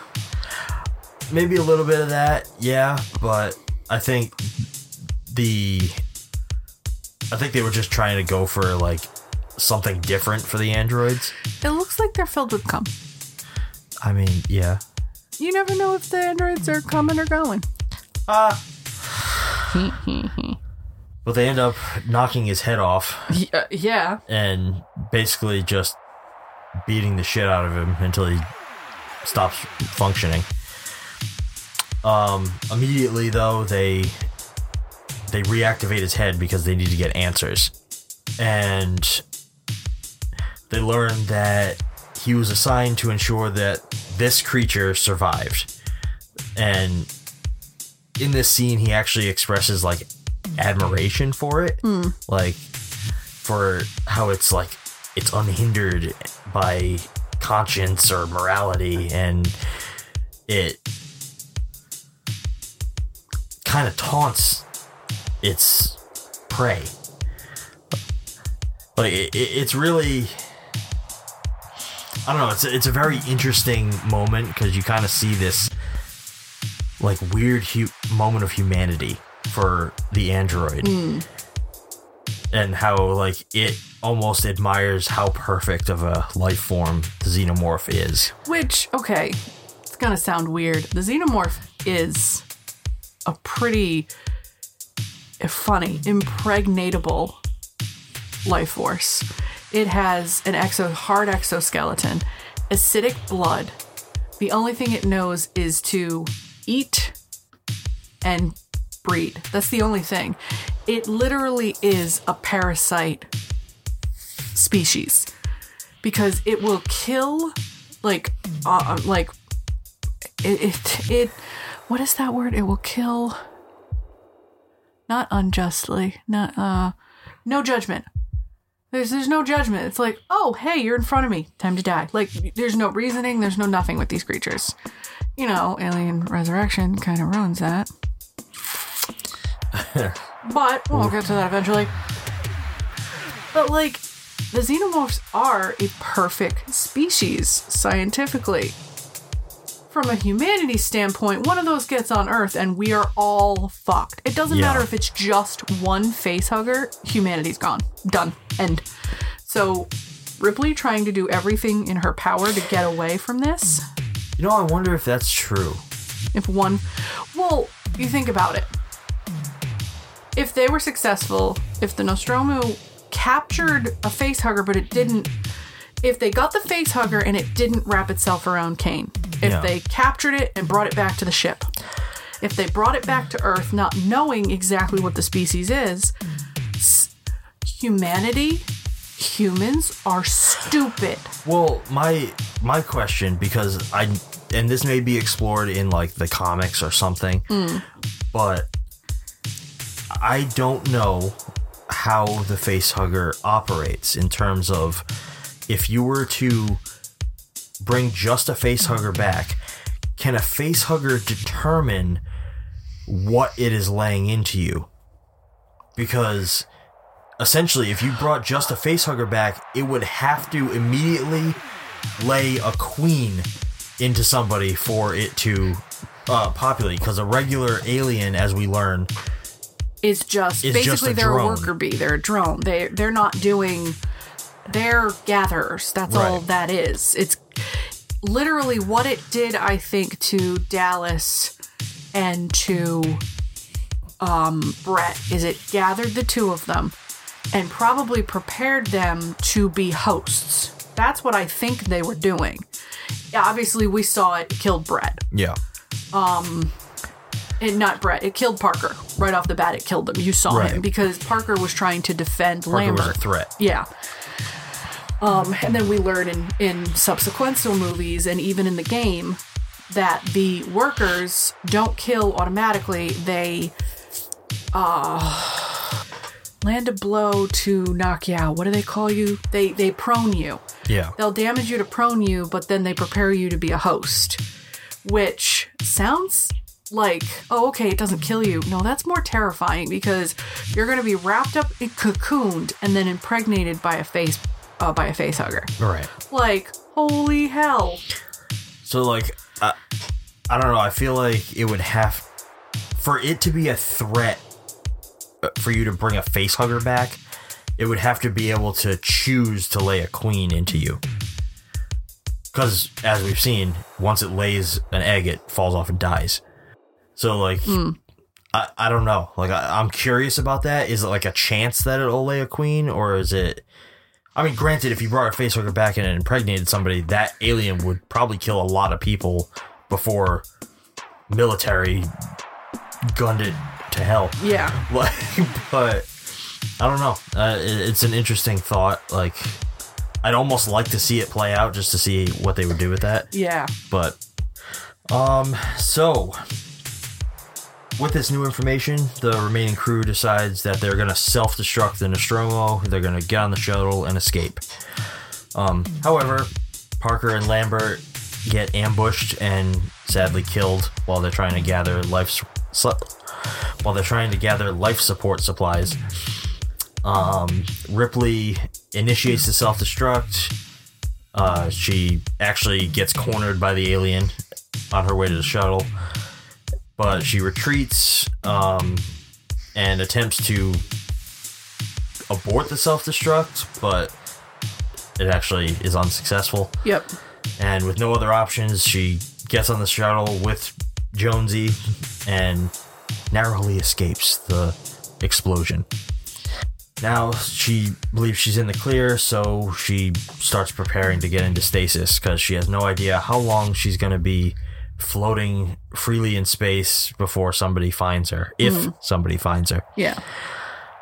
And uh, unfortunately, while doing this, she discovers that the alien got on board with her. And it looks like it's hurt. It's resting. Yeah, it's it's actually like hidden, like laying within a, the cavity of the wall. So once she, she knows it's there, she retreats into like it looks like a storage closet for the spacesuits, Mm-hmm. and she slowly get like very carefully gets into the spacesuit, and she uses the I don't know exact. It's like gas exhausts system Hmm. that the ship has. We, we've seen it throughout the movie, but like that they can vent gas just from each of the piping. Yeah. So she do- uses that to draw the creature out of where it's hi- uh, hiding. And once it comes out, it starts to approach her, and she like locks herself into this chair and opens the airlock. And this blasts the thing out into space, but it kind of like It tethers. It, it latches on. Yeah, Then like- she has to shoot like a, uh, like a. Uh, it's like a spear gun. Yeah, she spears it, but then because of the thrust of the thing being pulled into space, the gun lets go of her hand, gets caught in the door, and now the alien is tra- trailing on a little tether line and it's trying to get and back trying in. to get back.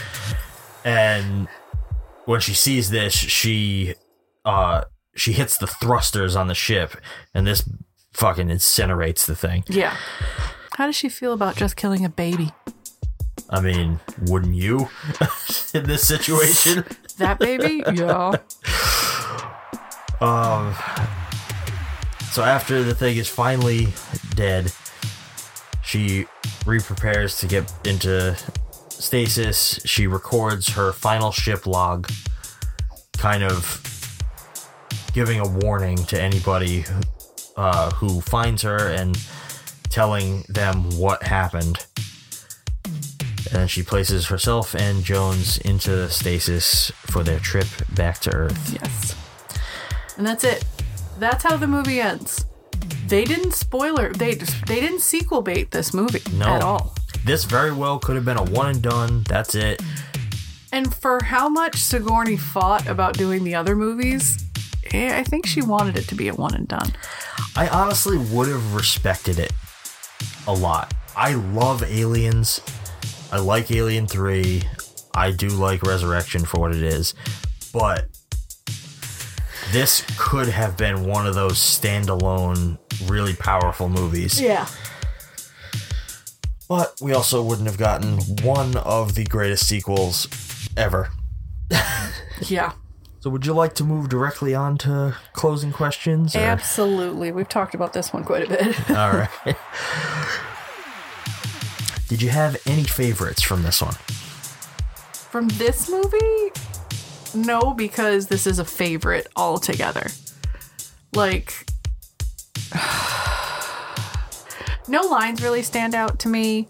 No scenes stand out more to me. This whole movie is one of my top favorites. Just in just sheer playing with fear. It definitely makes you think.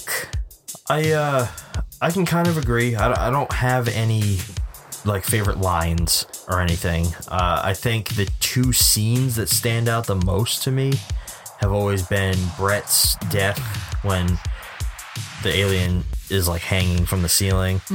Especially uh, it, watching that on Blu-ray, you can actually like see it hanging in the ceiling when he walks into the room before it ever makes itself known. Yeah, and you're just kind of gently watching it like, oh dear lord. Um, outside of that, I think the scene that works the best is the uh, Dallas's death. That entire sequence is so very tense, and they build it up really well with like the claustrophobic nature of him moving through the vents and those uh, aperture uh, ducts closing and everything. Yep. It's really Like, really cool. Would you make this today? No. I don't. this appropriately is in 1979 for a reason. This is so classic, so loved. Even people that don't love horror movies, this movie is terrifying on a different level. It's the unknowns of space. It's the unknowns of being alone. It's the unknown of trying to outsmart a killer. Like, no, I do not. Alien never needs to be redone. There's so many sequels, like there's so many movies. I'm surprised we don't have a limited series yet, but we have video games, comic books. Like the world of Alien and Xenomorphs is enormous. That's what I've been reading this whole time is this black hole that I went down is extraordinary. And I never knew it was this grand. It is monumental. Holy- is huge. I might have to jump on the alien train for a little while again. I did in 20, uh, 2014 when Alien Isolation came out. And I was really hardcore into like, this is so cool, but I can't play games like that. And I just realized that like, there's a sequel to that game. There's a whole Dark Horse comic spin-off from the game.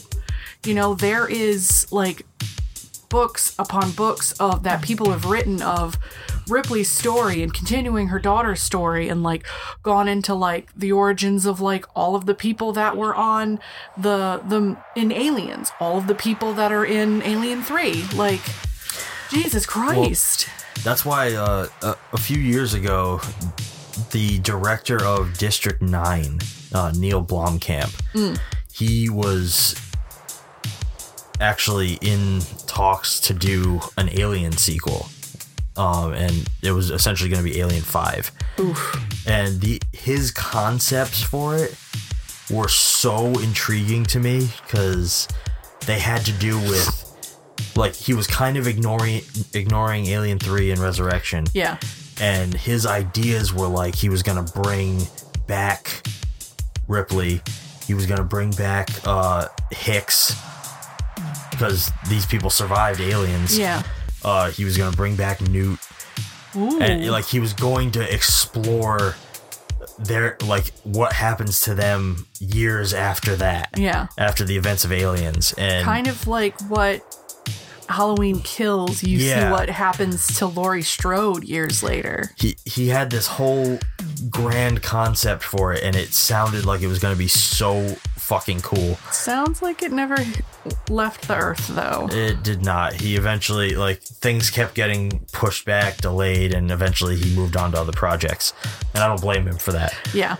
uh it's still recently they talked about revisiting that idea but i don't know if it's ever going to happen I mean, even if they don't do it entirely, book form is always a good way to do it. yeah that's true Let the fans use their imagination. Um, but I agree with you. I definitely wouldn't. I would never try to remake Alien. No, Like don't. so many people have expanded it and continue to expand it. Like it's it's still people are they're Fox is still talking about making new stuff. Now that it's owned by Disney, like it's all gonna go directly to Hulu, I guess. yeah. But Oh yeah, the xenomorph is a Di- uh, the queen xenomorph is a Disney princess. N- no. Look, I think that's great. Just we, because Disney owns things doesn't make Look. them fucking Disney princesses. we need evil representation on our side. I need dark and spooky queens in the Disney world. All I got is Ursula and the Evil Queen. Give me the Xenomorph Queen for God's sakes. Just just fucking kill me. Would you like a Xenomorph to do it? Yes, please. I mean, we already said this at the very beginning of this episode. This is a mainstream film. It's I I can't call this exploitation. No. I can't do it. This is 100% mainstream. But this is a movie that I believe if Grindhouse theaters still existed, this would be on there. Yeah. It is campy, it is that grungy 1970s feel of a movie, just like I think Star Wars A New Hope would be in the same Grindhouse theaters. Uh, because they are not movies of today. Think about the generation we're dealing with now. I guess. I mean, it's hard to say what would what would have ended up in grindhouse theaters now because Any horror, really any, any, horror, grungy 70s, 80s horror 90s horror, like Yeah. all that stuff would have would be in there. Even probably some modern lower budget horrors. Drag Me to Hell. I could see Drag. Uh, Honestly, maybe. I could see Drag Me to Hell or like Paranormal Activities. All of the Paranormal Activities. It's tough because grindhouse theaters were they were just like whatever they could get their hands on they were gonna play. Honestly, So it's tough to get your hands on film today. At real, tangible movies in your hands, it's tough. yeah. like streaming services are gods now. Like, and it sucks because I would love to go to the theater and not spend forty-five dollars for us to go see a film. Oh my god. Awful. That is including if the two of us wanted to just one drink. I think the last time we got a drink for a film, it was like nine or ten dollars for that drink. Yeah. I, it makes me sad. Hey, we still have access to film though. It also makes me sad that we're never going to see an alien or a predator go to a theater again. Like they Disney has decided that its 20th Century Fox properties we'll are, always go to are streaming. going directly to Hulu.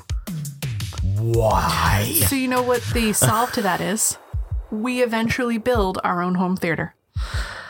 Yeah. Look, if we can't go to the theaters to see this shit, we'll bring the theaters not to the us. same. Look, bitch, I'm trying to compromise with you. Accept the compromise.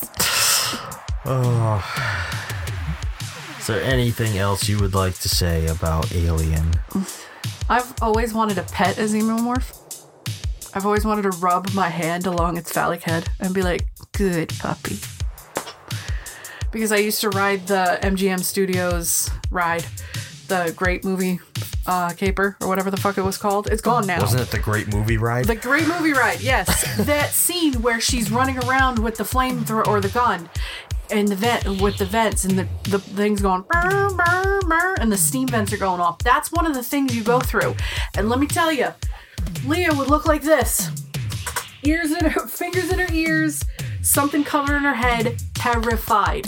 Because seeing that scene in person, seeing it on screen, yeah, it was scary. But being in that scene with the alien coming down and through the side, and then you see Ripley freaking out and you see Jonesy in the cage. Man, it's a Awesome. whole different kind of shit that comes out of your asshole when you shit yourself. Scaredy poops are very different. And let me tell you, when they were doing when Universal Studios was showing the like the ideas and the concept for Islands of Adventure, and they had an animatronic velociraptor. Now it was just the top of the velociraptor. It was not like the uh, waist down. It was the arms and it was the head. I remember distinctly being in this white room and they were like, okay, we're going to show you guys what the velociraptors, what we're working on for the animatronics. They were like, please don't panic and don't run. It's not real. It came out, it came over my shoulder, my left shoulder, and just this and hissed and then looked at me slowly. There was poop.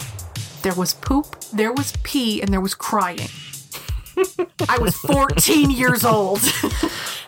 I was terrified. There is a difference between seeing it on screen and being scared and that being right there. And you're like, this terrified me at eight years old, and now I'm 14. You know, oh, I'm a tough teenager. I'm no, no tough teenager. I was a scared little bitch. and the guy was like, it is fake. You can touch it. Like, you, and they allowed you to kind of like touch it and stuff. you know, before COVID when you could do anything you wanted. Um, but holy hell. Xenomorph, fucking velociraptors, seeing them in person, so very different. I've always wanted Disney, now that Disney owns all these crazy properties, and they're going into the Marvel territory, and Marvel's making like a comeback in like Disneyland at the moment. And, you know, Star Wars Land is a thing. Can you, Disney, make an area for people that love horror movies that you own? Bring back Alien Encounters. Yeah, I doubt it. Oh my god. Did you I don't think you've ever been to Disney, correct? Yeah, I've been to Disney. Did you did you go to Alien Encounters? I think so. I don't remember. It's a circular room. It's 3 levels and it's a tube with what looked like a xenomorph in the center. Oh no, no, no. that's uh, that That was I Stitch's that escape. got turned into a Stitch by the time I went. So I was there for Alien Encounters. I wrote it once. And I describe it like alien. I would say I would describe it as alien aliens, not alien. You are strapped into this chair and there's speakers everywhere. And you can hear it. The floor vibrates so you can feel it run past you. You feel it breathing on you. At one point it says and while you're walking it's like someone will be chosen to be like an example and you will scream.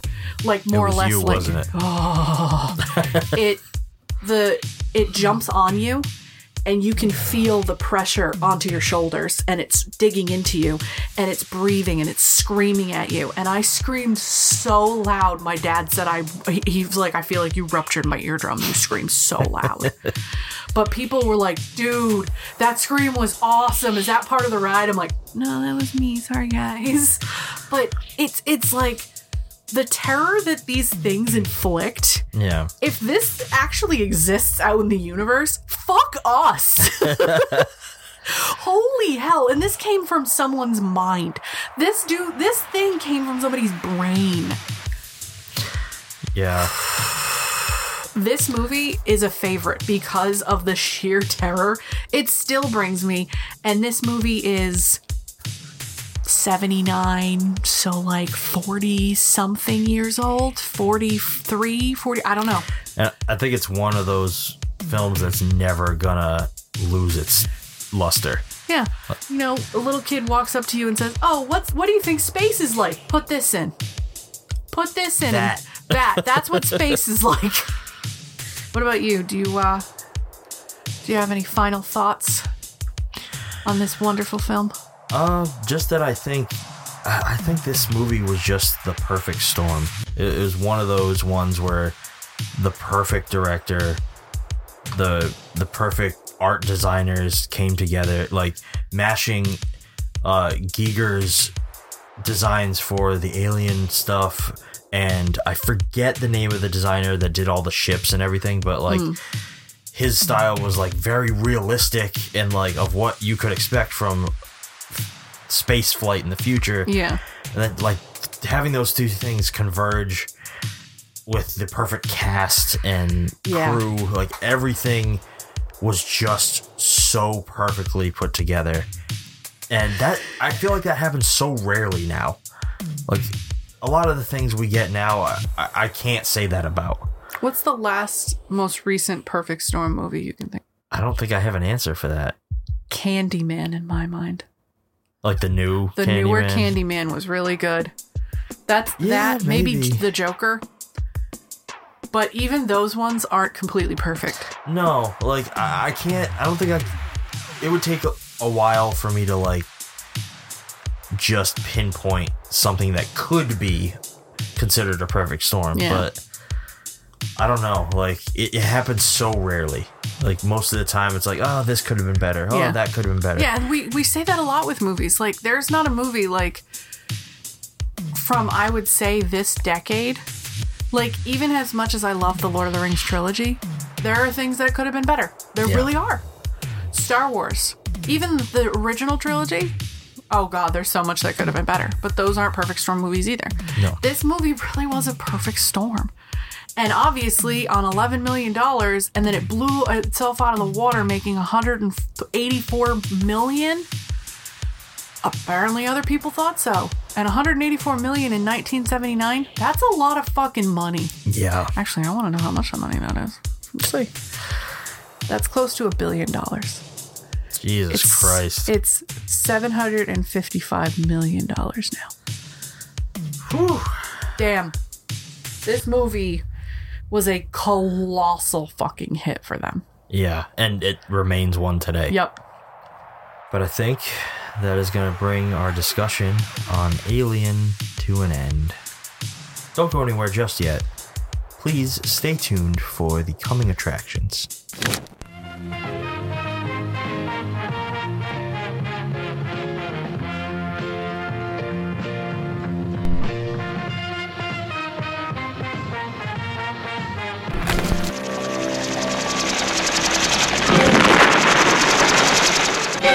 War, you have to kill to survive.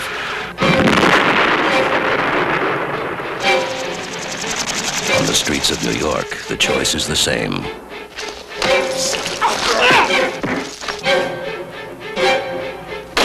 For the exterminator.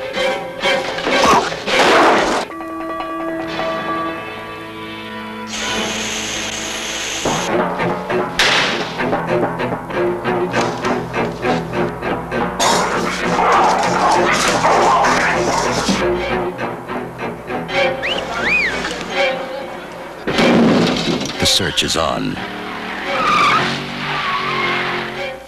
The police are chasing a killer who's not only smarter than they are, he's doing their job.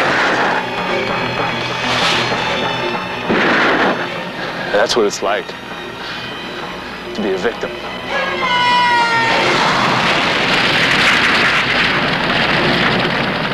The exterminator, man they pushed too far. Well, next week we're getting exterminated. So this is this is an this is a vigilante action film. I know nothing about this film. Yeah, this is this is one of those ones. This is like we're we're stepping into quintessential grindhouse, Grindhouse territory. bullshit. Is this- Exploitation at its finest. Is this a red letter media mo- movie? Would I they shit on this? I believe they did this one on Red Letter Media, media like early on. Very early. Okay. Yeah, I, I think they did it. This is stars Robert Ginty, who's like one of their constant uh, actors who pops up. Mm-hmm. Trying to see what else he's, He's done. I not a great actor. Oh, He's in a lot of really shitty movies. So this is where we're really getting into the nitty gritty of the grindhouse bullshit. I I think s- I think this is definitely going to be one that kind of showcases you what grindhouse is, what exploitation is. Oh boy, kids, strap in. This is going to be. Is that a flamethrower? Oh yeah. Oh, Jesus Christ. All right, let's do this.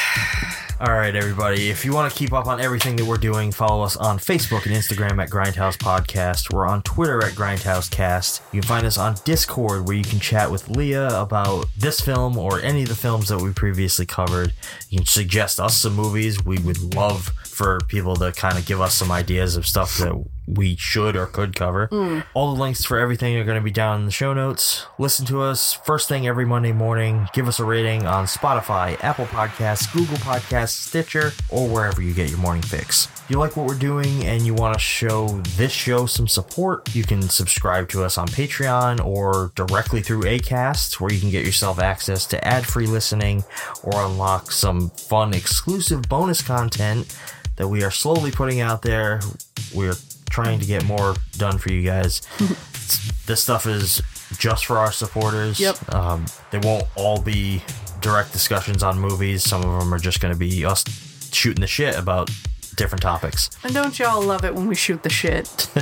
But please check those out. We appreciate any support that we can get. Yeah. Until next week, I'm Shawn. And I'm Lea. Thanks for listening and keep watching.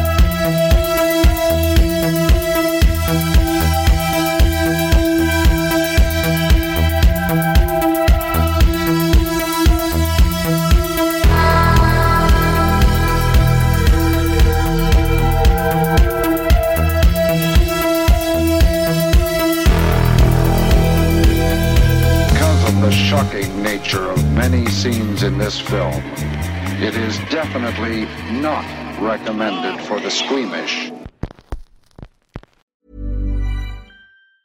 Planning for your next trip? Elevate your travel style with Quince. Quince has all the jet setting essentials you'll want for your next getaway, like European linen, premium luggage options, buttery soft Italian leather bags, and so much more. And it's all priced at 50 to 80% less than similar brands. Plus, Quince only works with factories that use safe and ethical manufacturing practices. Pack your bags with high-quality essentials you'll be wearing for vacations to come with Quince. Go to quince.com slash trip for free shipping and 365-day returns.